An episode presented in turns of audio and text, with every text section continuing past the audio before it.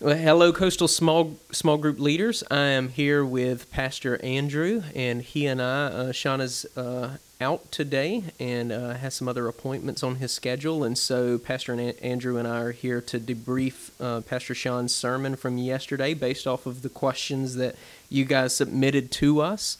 Uh, so, thank you, Pastor Andrew, for hanging out. I'm glad to be here. The, so I'm going to read you a list of these questions that we've received from the small group leaders, and I'm just going to kind of go through it, and then you and I can uh, just dialogue back and forth, and um, Josh will keep us on task so that we finish this in a timely manner. But um, question one is this: Pastor Sean preached uh, on the law of God this week. Um, who are you voting for in this year's election? I'm None kidding. of the above. That's not a. The um, so it says so. Question number one really is this: uh, describe succinctly the role of the law before you become a Christian and the role of the law after you become a Christian. I think that's a great question. I think the Apostle Paul talks about it in Romans seven when he talks about the, the obviously the law is the schoolmaster or it demonstrates our need for Christ. And so before you're a Christian and you've believed and received Jesus Christ, repented, believed and received Jesus Christ, I think that the law is extremely important for those that, you know, recognize that I'm a sinful person and I need something. It's why the church needs to have a very pure position on and a clear delineation on sin because it demonstrates our need for Christ. Sin is going to lead to death, Romans 6:23. But it the before Christ, you need the law to recognize, hey, I I need I, I'm in need. I'm a needy people. I'm a broken person. I everything I'm trying is not working. And um, and then after Christ, then the law, I mean, is different. And I mean, obviously, you can speak to that. Yeah, no, I, it's it's a um, the law of God, it, it, I think a lot of times when we even communicate the gospel, and I thought Sean's done a good job over the last few weeks, is he really started with God. We don't, uh, a lot of times we don't keep in mind that the gospel starts with God, and we get to know who God is through His perfect Word, and a large part of that is the law of God teaches us the type of God we serve and what pleases Him, and when we hold that up to us, uh, we realize that we're utterly incapable of being in a relationship with God because we can't accomplish uh, what pleases him. And and so we it's Romans 3 stuff. There's none good no not one. None seeks after God. We're incapable. And I think Paul even in Ephesians chapter 2 right at the beginning he goes as far as to call us dead in our trespasses. And so we I don't think we can know that apart from the Holy Spirit convicting us that we're absolutely incapable of keeping the law. And so for me that's that's kind of piece 1 as far as the role of the law for the unbeliever. And then the second part you know some of what you were saying the the role of the law for the believer isn't okay now we discard the law because we have grace and now we're free we're free from the law right. um, we're certainly free from the penalty of being transgressors of the law but now we actually have the capacity to be obedient to the law. Right. Well, should it, have the desire to want to be obedient to the law. Yeah, I mean because we have the Holy Spirit, yeah. and the Holy Spirit is beyond the law. Remember mm-hmm. what the Apostle Paul says in Galatians chapter five. He says, you know, the fruit of the Spirit, you demonstrate these things, these evidences of the Spirit of God in your life. And he says, and there's no law. You don't need to worry about the law. You don't need to worry about keeping the law because the Spirit of God is greater than the law. It, yeah. it, it, because of the gospel at work in our life through the power of the Holy Spirit in our life. Therefore, it's far greater than the law. Yeah. And the law was insufficient to save, yeah. and it's ins- in, insufficient to keep us, you know, following after Christ. It's the Spirit of God that allows us to follow after Christ and to continue to believe the gospel. Yeah. So yeah, that's no, that's great.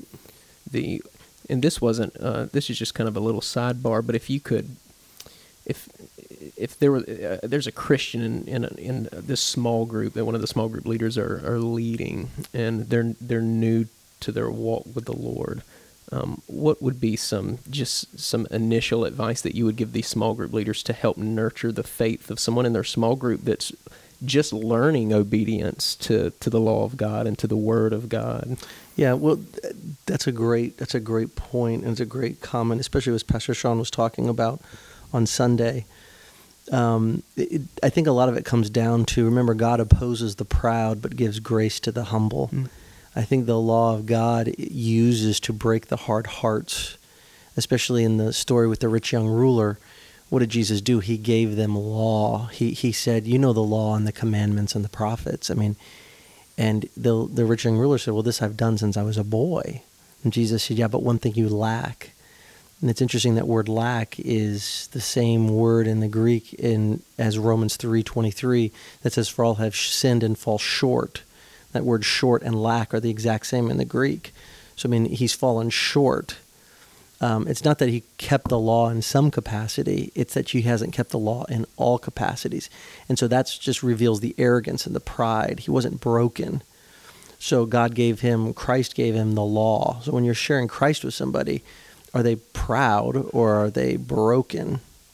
And um, I mean, and when you look at what, how did Jesus deal with the woman that was caught in adultery, did he give her law? No, she knew she had broken the law. She knew that she was an adulterer. What did Jesus do? He came and gave her grace. He gave law to the proud and he gave grace to the humble. And I think that that's that's important for us to understand, especially as we're walking as a new Christian. You know, am I arrogant about the law? Am I arrogant about trying to keep the law? Or am I broken and recognize that it's Christ who keeps me? Mm and it's Christ who gives me grace when I fall short of the law, and I need that. Just reinforces the need for Christ. Yeah. I mean, is that is that? Do you understand that that process? And I mean, what else would you tell um, a new believer? How else I, would you? So I, I think some of it is is putting some practices in place that help to cultivate this sensitivity to the things that God hates and the things that God loves. Um, I think we become callous, even as Christians, we become callous to that so quickly. Um, and I think a mark. I was actually talking with a buddy of mine about this, but uh, I think a mark of spiritual maturity. look at Romans seven, and you talk about you see the Apostle Paul making this statement that, depending on what translation you're reading, could be extremely confusing, but. He's essentially saying, I don't do the things that I want to do, and I do the things that I, yeah. I, I don't want to do. Did I say that right? I think I don't want to do the things I don't want to do, I do, and the things I do want to do, I don't. That's do. it. Yes, and so I, so you see the, the Apostle Paul wrestling, and, and I've heard some pastors talk about this is him thinking back to when he wasn't a believer, and I think that it's a mark of spiritual maturity. Like I, I think as um, the Apostle Paul at this point is growing. He's recognizing more and more his rebellion toward God, the depths of his depravity. And then he quickly gets to Romans 8 1, which is there's therefore now no condemnation for those that are in Christ Jesus. I think it's beautiful that those two passages are squished together there right. uh, in Romans. And, and so I would say, even just to the new believer, uh, uh, be sensitive toward your sin, be quick to repent of your sin, and be quick to um, remember that in Christ Jesus uh, you stand before God com- completely clean, not because of your own righteousness, but because of the righteousness of Christ. Right. And and to put disciplines in place, a small group I think being one of those disciplines that can help remind you of that, um, because we're prone to forget it, which is why there are 66 books in right. the Bible to remind us of it. So, well, and I think that that theme is through all 66 books. Yeah. You have, I mean, Isaiah, when he saw the Lord, well, the first thing he said wasn't, I'm here, Lord, send me. Yeah. What he say is, Woe is me, I'm undone. Mm-hmm. I'm yeah. a man of unclean lips. So he recognized his own sin, and he was, I mean, and he was probably one of the most righteous guys in Israel. Same with the Apostle Paul in Romans 7. Romans 8, he deals with, and that's why I love Romans 8 when it talks about the idea of adoption. Yeah.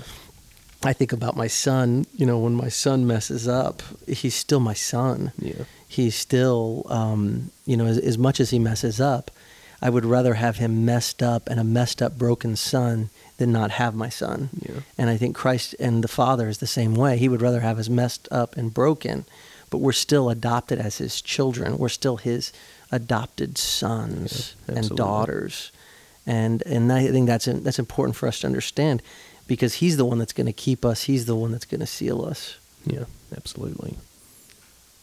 Um, so here's a here's another question uh, that was submitted: Is repent and believe a continual process or a one-time transaction in the requirements for salvation?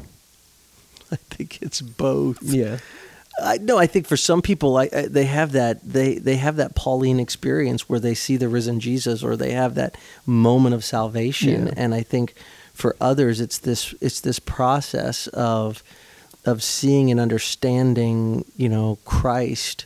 Um, and I mean, the Apostle Paul talks about that. He says, "Work out your salvation with fear and trembling." Yeah. He talks about this process, but at the same time, there's also this. Hey, in Acts sixteen thirty one, he says, "Believe on the Lord Jesus Christ, and you shall be saved." I mean that that speaks of transaction. So I mean, is it a transaction? Yeah, but it's also a slow withdrawal for some people. Yeah. I think it depends upon the way that God has made us. It's was you know it's the idea of if you've grown up in a Christian home. I prayed to receive Christ when I was eight. I prayed to receive Christ when I was fifteen. Was I saved at eight or was I saved at fifteen? Well, it doesn't matter. I'm saved now yeah, which one really took. Well, the idea is is that process of of working out your salvation with fear and trembling. It's coming to know more fully who Christ is Yeah. and his work in my life each and every day. yep, And that's that's important. Getting hung up on, you know, this having that one definite spiritual birthday for some people I think is extremely important. And for others it's like, you know, I and I can't tell you that moment, but it, it, it was this process and all of a sudden, but I believe it. yeah, Both those people I would put up and say, man, they they they're, they are saved. Yep. They passed the test. Yep, absolutely. I um I tell people a lot. So I grew up had the opportunity to grow up in a church that the Lord used tremendously in my life, but now looking back on it, there's certainly unhealthy things that I remember from that upbringing and uh and one of them was this pressure to remember the time, the date, the smell, the mess. I mean, you had to go through kind of this list of things that you had to remember about this conversion experience, this one time, you know, this moment that that you should have had uh, when you prayed the sinner's prayer that you know I think Sean's addressed multiple times. That uh, and if you didn't remember that, then the validity of your salvation was immediately called into question. And as a kid, I remember that being extremely confusing to me, um, and and so uh, just knowing, and even this week I'm preaching on 1 Corinthians chapter 15, and, and the Apostle Paul uses the language. Um, I'll pull it pull it up real quick here. Um, he said, "I would remind you, brothers, of the gospel I preached to you, which you received, past tense, in which you stand, present tense, Mhm. tense, and by which you are being saved, which is this seems to be this perfect tense, indicating Right. now and and Right. The future, continual to yeah, the this continual. continual thing, and and so I, I tell people all the time that are struggling with their salvation, like how do I, you know? Sometimes we're we're struggling. We could be struggling with that because we're not maybe we're not Christians, and Right. and there there needs to be this repentance of sin and this trust in in the Savior. Um, but sometimes it could be because we uh, we we have this baggage from this certain upbringing that's causing us confusion. And and so I try to bring clarity in conversations I have with people is yesterday's gone right? Tomorrow's not promised. All we have is today. And the scriptures speak to today. Uh, if you hear his voice don't harden your hearts. Right. it's it's don't be deceived by the deceitfulness of sin. And so it's repent and believe the gospel today. There's this quote I was actually pulling it up because when you said something that reminded me of it it was this is a Piper quote he says, uh, but if over the next 10 or 20 years, John Piper begins to cool off spiritually and lose interest in spiritual things and become more fascinated with making money and writing Christless books, if I buy the lie that a new wife would be exhilarating and that the children can fend for themselves and that the Church of Christ is a drag and that the incarnation is a myth and that there's one life to live, so let us eat, drink, and be merry, if that happens, then know the truth is this. John Piper was mightily deceived in the first 50 years of his life. His faith was an alien vestige of his father's joy. His fidelity to his wife was a temporary passion in compliance with social pressure. His fatherhood was the outworking of natural instincts. His preaching was driven by the love of words and crowds. His writing was a love affair with fame, and his praying was the deepest delusion of all. an attempt to get God to supply the resources of his vanity. Yeah. That's a powerful powerful. comment that I, that I think speaks to perseverance is that those who the Lord captures, he perseveres to the end. Well, and I, it goes back to the Holy Spirit, but I think it also goes back to this idea of like when I think about it in marriage, I don't feel married every day. Yeah. There's times that, you know, that my wife and I have our struggles. I know you're surprised. I know we have the perfect marriage, but it's that idea of, you know, just because I don't feel married doesn't mean I am married. So it doesn't cause me insecurity. Yeah. I am married, and I and what's great is we're married to Christ. You know, Yeah. we're the bride; He's the bridegroom. It's that idea that we're married to Christ, and we never have to worry about Him leaving us. Yeah. We never have to worry about Him walking out on us, and so there doesn't have to be any insecurity because He's going to be the most faithful, Yeah. most loyal, and most loving every Yeah, time. absolutely. And that's what motivates us to persevere. Mhm. And at the same time, so that's the external motivation, but then there's an internal motivation of the Holy Spirit of God working within us that's drawing us closer to Christ, where even when I don't feel like it, I know based upon the Word of God and based upon the Holy Spirit of God and the Church of God that we're moving towards that until Yeah. Christ returns or He calls us home. Yeah, that's good.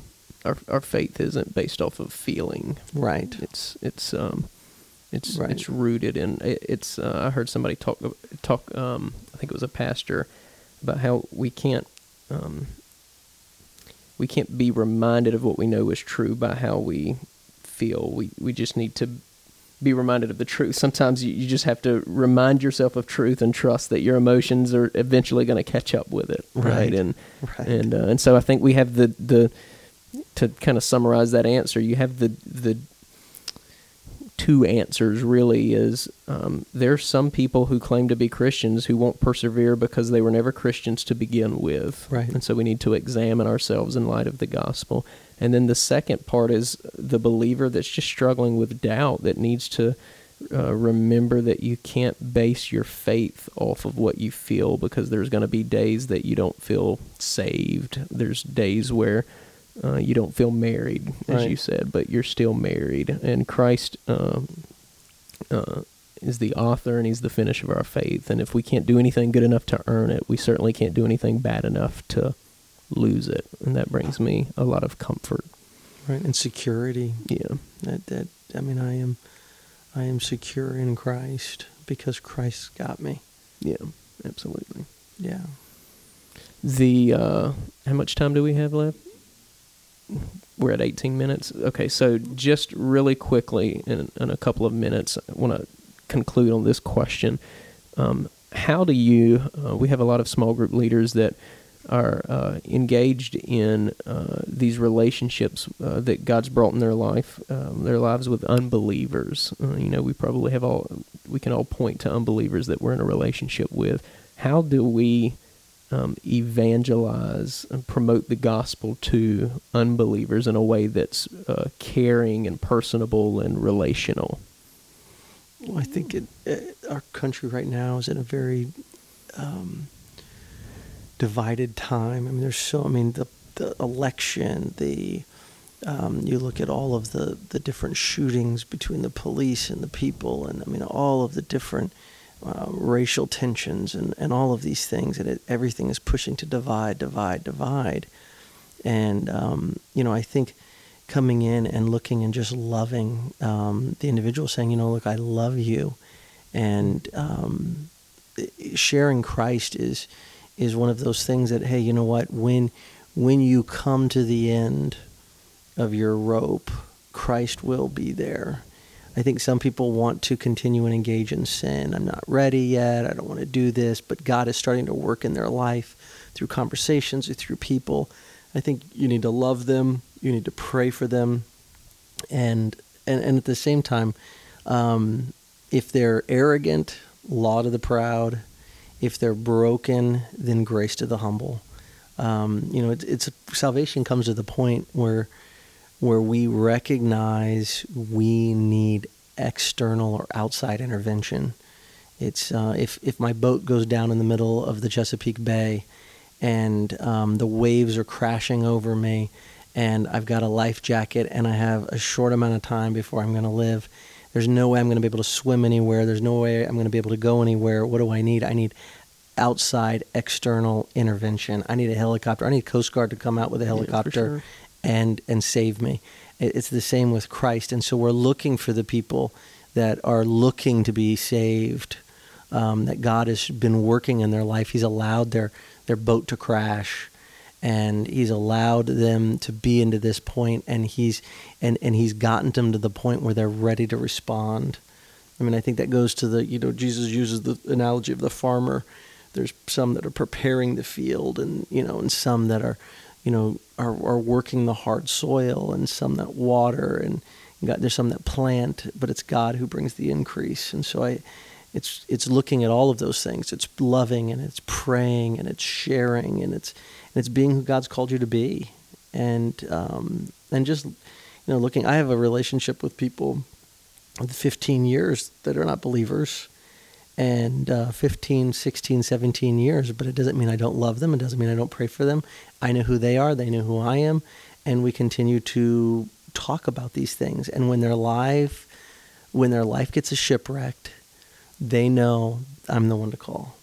And and that's that's what it is. It's because if we view salvation as transactional then if they refuse that transaction of receiving christ you look and go well okay burn in hell you know that's not loving at all They already But, said no. yeah, I'm not. hey, I'm never going to bring done. it up again. never have to talk to you Yeah, again I, I check it off my. but my it's that box. idea of that process of okay they said no today Yeah, but that's good. tomorrow Yeah. they could come to know christ or the next day they could come to know christ or the next day and so it's my it's my hope that at some point they're going to come to know christ and so i'm going to continue to love them and continue to, to to share with them and to be who i am and they be who they are which is bad english but um I'm and- talking to a Georgian, so I'm with you. but it's that the beauty once they do receive Christ, they know where to go. That you become that resource. Yeah. That when their life is shipwrecked and they're ready for the outside intervention, then you can jump in the water with them because that's what's so beautiful about the Coast Guard. You know, they always have that one diver that jumps in, and he's the one that hooks up the harness so that to pull them out. And if Christ is the helicopter, you're the one jumping in the water with them with the storms. You're the one that's hooking them up, and they're being pulled out, and you're you're you're part of that. Now you're not saving them. It's obviously the helicopter that's saving them, but it's it's you're in the water with them, and you're loving them, and you're working with them because you want them to know Jesus. I want people to know my Jesus. My grandma always used to say, "Do you have your ticket?" That's how she would talk to people. Do you have your ticket to heaven?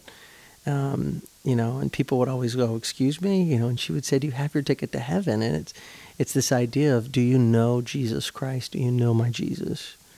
And um, we've got to recognize that it's a process, and and you might just a, a conversation, a word, something, and maybe there's somebody else that's praying as well, and somebody else that God has at their work, and so all of these people that God is using in their life for them to come to know Christ. And that that's the beauty of the gospel. It's it's at work in people's life through the power of God and we just have to open our mouths and we have to speak. And uh, that's you know, I it's I love watching people come to know Christ. It's it is there's nothing like it. And and God has called us to share the gospel with every tribe, tongue, nation. It's good. Amen. Well, thanks, Pastor Andrew. Well, thanks for having me. Yeah, no problem. Hey, alrighty, that's it.